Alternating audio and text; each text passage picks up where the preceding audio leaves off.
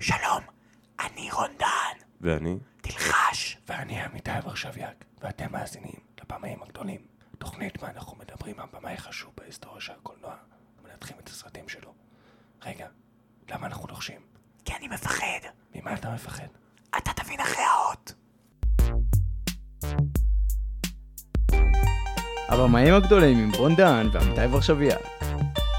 התוכנית שמסכמת את הקריירות של הבמאים הגדולים בהיסטוריה. והיום אנחנו נדבר על אלפרד היצ'קוק. כנראה הבמאי האימה הכי גדול בכל הזמנים. אה, אוקיי, עכשיו הבנתי את הלחישות. אגב, היצ'קוק הוא גם הבמאי האהוב עליי. זה השתנה הרבה פעמים מאז שהתאהבתי בדבר הזה שנקרא קולנוע, אבל בזמן האחרון זה נשאר אלפרד היצ'קוק. איצ'קוק הוא קולנוען מהפכני שהחל לפעול בשנות ה-20 של המאה הקודמת. דבר שמאוד הפתיע אותנו בהכנות לפרק הזה, כי עבודתו המשפיעה ביותר הייתה בשנות ה-50 ובתחילת שנות ה-60. כשהוא כבר הצליח והפך לבמאי גדול, הוא כבר היה מבוגר, והוא התבשל ביחד עם הקולנוע המדבר, עד שהוא הגיע למקסימום האפשרי אחרי עידן הזהב של הקולנוע. תקופה שבה הרבה קולנוענים חיסו את עצמם מחדש.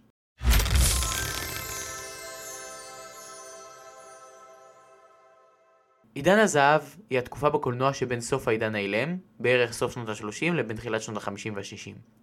בתקופה הזאת צמחו האולפנים הגדולים כמו וורנר בראדרס, דיסני ו-MGM, והיא מהמשפיעות ביותר בהיסטוריה של הקולנוע. ומה שמצחיק, ואולי טיפה אבסורדי, אבל לדעתי מראה את הגדולה של איצ'קוק וכמה הוא הקדים את זמנו, זה שב-1950 הוא היה בן 51. הזוי. הוא היה בן 51 ועדיין הוביל את התנועה הזאת שהשפיעה כל כך הרבה על הקולנוע המודרני. אנחנו נדבר על חמישה סרטים מהתקופה הזאת שביים היצ'קוק והם מהמשפיעים ביותר שלו. קשה מאוד לקטלג את הסרטים של איצ'קוק, כי הם משלבים בתוכם הרבה אלמנטים מהרבה ז'אנרים, אבל בכל זאת אפשר להגיד שרוב הסרטים שלו הם סרטי מתח או סרטי אימה. תראה, לדעתי הוא לא חייב להיות תמיד תחת משבצת. ברור שהאימה והמתח זה המגרש הביתי שלו, אבל הוא יודע גם לצאת ממנו. אבל אתה אוהב להגדיר סרטים, אז תן לי סרט שמוגדר כמתח. חלון אחורי, הראשון מתור הזהב של איצ'קוק. הוא יצא ב-1954 ומספר על צלם שנפצע וכלוא בדירה הקטנה שלו בניו יורק. אז הוא מעביר את הזמן בהצצה על החיים של השכנים שלו, והוא חושד שבאחד הבתים התרחש רצח. הדמות הראשית לא יוצאת מהדירה, ואנחנו רואים את השכונה לכל אורך הסרט. זאת אומרת שאנחנו יודעים רק מה שהדמות הראשית יודעת, וככה נבנה המתח בסרט הזה. זה קונספט מעניין שאנחנו רואים רק את נקודת המבט של דמות אחת, וזאת באמת דרך מצוינת לבנות מתח. אבל יש פה הרבה מעבר למתח. כל חלון שהוא מסתכל דרכו הוא עולם. הוא לא בהכרח תורם לעלילה המרכזית, אבל הוא כן תורם לאווירה מאוד סוריאליסטית ואינטימית של הסרט המבריק הזה. סוריאליזם זה ז'אנר באמנות שמתרכז בדברים רחוקים מהמציאות ומופרכים. הרבה פעמים בקולנוע משתמשים בו דווקא בשביל להעביר את המציאות בצורה יותר ביקורתית. הצילום והבימוי מהפכניים ועד היום אין הרבה סרטים שמשתמשים בטכניקות האלה. חוץ מהמתח שהוא התחושה המרכזית שהסרט מעביר, יש פה עולם צבעוני ומרענן, והוא בעצם סותר את העלילה המאוד גודרת ואפורה של הסרט הזה. זה נכון, אבל עדיין הבשר בסרט הזה הוא המתח שבו, ובסוף מה שיחזיק אותי בו זה הסיפור, ולא העולם. אז בוא ניקח דוגמה אחרת. ורטיגו, מ-1958. הסיפור פה די דומה. שוטר, בעקבות תאונה שקרתה לשותף שלו, מקבל ורטיגו, שזה פחד גבהים, ולא יכול להמשיך בעבודה שלו. אגב, זה גם אותו שחקן מחלון אחורי, ג'יימס סטיוארט. ידיד של השוטר מבקש ממנו לעקוב אחרי אשתו, כי הוא אומר שהיא מתנהגת מוזר והמצב הנפשי שלה לא טוב. השוטר קופץ על ההזדמנות הזאת, ועל הדרך מתאהב ומפתח אובססיה לאישה הזאת. הסרט הזה מלא בסיבוכים עלילתיים. טוויסט אחרי טוויסט אחרי טוויסט, ובשונה מסרטים אחרים, כל טוויסט מקדם את העלילה, ועדיין משאיר סימני שאלה. והסוף הוא כל כך לא שגרתי. בכל ז'אנר, לא משנה איך מסתכלים על זה, זה פשוט סוף פנומנלי. העובדה שיש כל כך הרבה מתח, ולאט לאט אנחנו מגלים עוד ועוד פרטים על הדמויות ועל המניעים שלהם, הופכת אותו לאחד מהסרטים היותר שלמים שיצא לי לראות. וזה עוד סיבה, למה היצ'קוק הוא הרבה יותר מבמאי של מתח ואימה. יש פה כל כך הרבה אלמנטים, יש פה סיפור רומנטי, מותח, דרמטי, מוגזם, והוא עובר בין כל אלה בצורה הכי טובה שאפשר. יש משהו בסרט הספציפי הזה שהוא מעבר לז'אנר. כמו שאמרת, יש בו קצת מהכל ובדיוק במידה הנכונה. אבל המתח פה הוא חלק בלתי נפרד, וכל האלמנטים האחרים נמצאים שם רק כדי לחזק אותו. זאת בדיוק הנקודה שלי, הוא עושה הכל. ויש עוד סרט אחד מאוד משפיע שבכלל לא נופל לסטיגמת האימה. סטיגמת האימה. מה אם אלפרד היצ'קוק היה עושה ג'יימס בונד?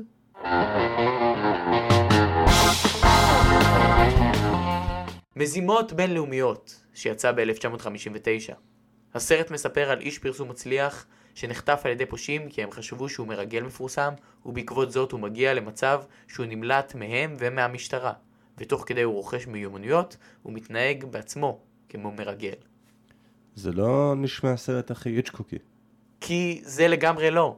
יש פה אלמנטים של מתח, כמו כל סרט של היצ'קוק, וכמובן הדמות של האישה הקלאסית שהיא פחות או יותר נראית אותו דבר, בלונדה, יפה, בכל הסרטים שלו, יודעת דבר או שניים ועוזרת לגיבור.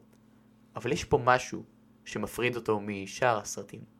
הוא פחות טרגי. אין בו אלמנטים של אימה בכלל, וזאת הוכחה מאוד טובה שהיצ'קוק לא נשוי לאימה. אין פה אימה, אבל לדעתי אי אפשר להפריד בין איצ'קוק למתח. זה זיווג בשמיים. אפילו שעל הנייר, הסרט לא מרגיש מותח כמו חלון אחורי שדיברנו עליו מקודם. היו המון רגעים שהייתי מתוח לגמרי. אז נכון, זה לא הסרט היצ'קוקי. ולא הייתי מנחש שהוא ביים את זה. אולי בגלל שהוא מופיע בהתחלה. אבל בכל סרט יש אלמנט של מתח. כי אם לא, אז הצופה ישתעמם. והבמאי שעשה את זה הכי טוב והכתיב את זה לדור ההמשך של הקולנוע, זה היצ'קוק. אגב, הסרט עצמו הוא גם מהפכני מאוד. הוא ניבא את הצלחת הז'אנר של סרטי הריגול בשנות ה-60, ובעיקר סרטי ג'יימס בונד. והוא לקח השראה מהספרים האלה. ושניהם בריטים.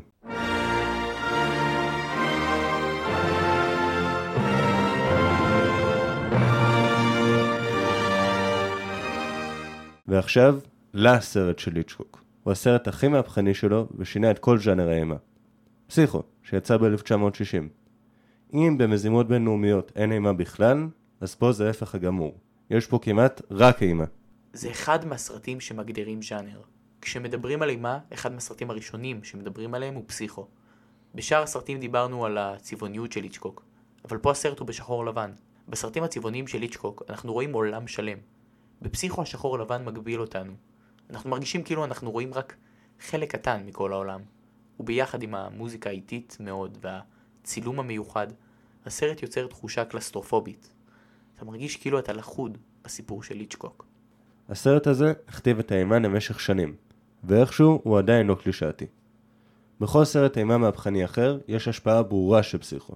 לדוגמה בניצוץ, שמדבר על שפיות האדם, ובצעקה, באיך שהם בחרו לבנות את הסיפור. ובסוף הסרט, אנחנו מקבלים את אחד המונולוגים הכי זכורים בקולנוע. הם יודעים שאני לא יכול לנקוף אצבע, ולא אעשה זאת. אני רק אשב כאן ואהיה בשקט. במקרה שהם חושדים בי, אני יודע שהם צופים בי. ושיצפו. אתן להם לראות איזה אדם אני באמת. אני אפילו לא אפגע בזבוב הזה. אני מקווה שהם צופים בי. הם יראו. הם יראו והם ידעו. והם יאמרו. הוא אפילו לא יפגע בזבוב הזה. הסרט הזה עדיין מפחיד אותי. גם בכתיבה של הפרק אני ישבתי וראיתי קטעים מהסרט והוא עדיין לא מפסיק להפחיד אותי. ולא נראה לי שהוא יפסיק. וזה בדיוק מתקשר לנקודה שלי. היצ'קוק הוא בשיא שלו כשהוא מתעסק רק במתח ואימה.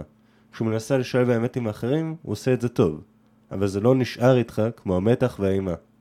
לא נראה לי שזה קשור בהכרח לז'אנר. בכל זאת יש פה את נורמן בייטס, אחת מהדמויות שכתובות הכי טוב בהיסטוריה של הקולנוע. זה פשוט סרט חובה. אבל אי אפשר להסיק מזה על כל הקריירה של היצ'קוק. אוקיי, אני מבין מה שאתה אומר, אז בוא נעבור לציפורים. עוד סרט של היצ'קוק מ-1963, שהוא אמר עליו ייתכן כי הסרט הציפורים הוא הסרט המפחיד ביותר שעשיתי מעודי. הסרט מספר על עיירת חוף באמריקה, שמסיבה לא מובנת בכלל, ציפורים מתחילות לתקוף את האנשים. היצ'קוק אמר הציפורים התחילו לאכול את האנשים כי נמאס להם שאנשים אוכלים אותם. הסרט לא התיישן כל כך טוב.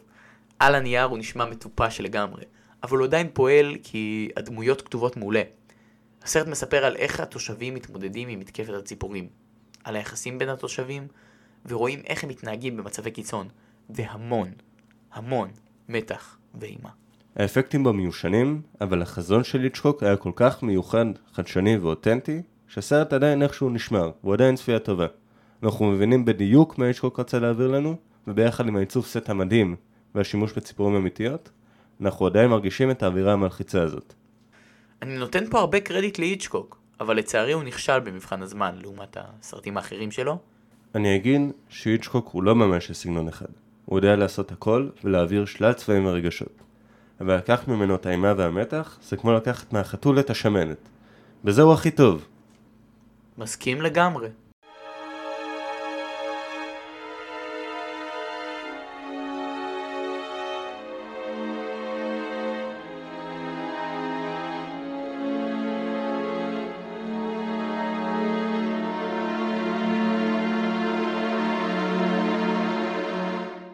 זה עצוב שאמא צריכה להגיד את המילים שמרשיעות את בנה, אבל לא יכולתי להרשות לעצמי. טוב די. אמרתי לך, אחד המונולוגים הכי טובים שיש. היצ'קוק גם עשה הרבה סרטים שלא הספקנו לדבר עליהם, כי הם לא השפיעו מספיק. אז בחרנו שלושה מהסרטים שלא דיברנו עליהם בפרק, למרות שלא שומעים עליהם הרבה, לדעתנו הם לגמרי שווים צפייה. הגברת הנעלמת יצא ב-1938. הוא הסרט האחרון שהיצ'קוק עשה לפני שהוא התחיל לעבוד בהוליווד. זאת אומרת, זה סוג של סרט עצמאי. באותה תקופה הוא שבר את כל השיאים בבריטניה, וזה ניבא את ההצלחה ההוליוודית של היצ'קוק. וזה שילוב מאוד מוצלח של קומדיה, דרמה ורומנטיקה. אני לא יודעת, יצא ב-1946 ונחשב לאחד מהסרטים הכי טובים שלו. והוא גם אחד מסרטי הרומנטיקה האהובים עליי. שזה מפתיע שבמאי כזה שידוע בעיקר בזכות המותחנים שלו, עושה סרט רומנטי בצורה כל כך טובה. כל זה באווירת מלחמת עולם, ואני לא ארחיב עליו יותר מדי, כי באמת כל דבר נמצא במקום שלו בסרט, וכל מילה עליו מיותרת. זרים ברכבת יצא ב-1951. אנחנו מתקרבים לטור הזהב שלו, והסרט הזה הוא יותר שגרתי בפילמוגרפיה שלו, אבל הוא עשוי מדהים, והקצב בו הוא הכי היצ'קוקי. הוא מהסרטים שמאפיינים במאי, כשרואים אותו, מזהים היצ'קוק. לא מהנוצצים שלו, אבל כן מהמומלצים ביותר שלו. ואחרי כל אלה, רון, מה הסרט האהוב עליך של היצ'קוק? זה גם הסרט האהוב עליי בכל הזמנים, ללא ספק. הוא כל כך מיוחד ויש לו מקום מיוחד בלב שלי. מה איתך? חלון אחורי. הוא מתקשר מאוד טוב למה שדיברנו עליו בפרק. הוא דוגמה מושלמת לאיזונים של היצ'קוק, בין בניית עולם לדמויות ובין ז'אנרים שונים. היצ'קוק הוא שם שמוכר.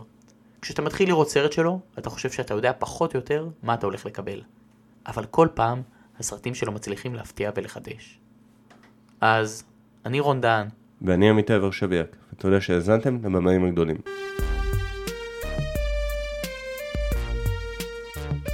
הפרק הופק במסגרת לימודי הרדיו של מגמת התקשורת בקריית החינוך גינסמוג יבנה. כאן כל יבנה.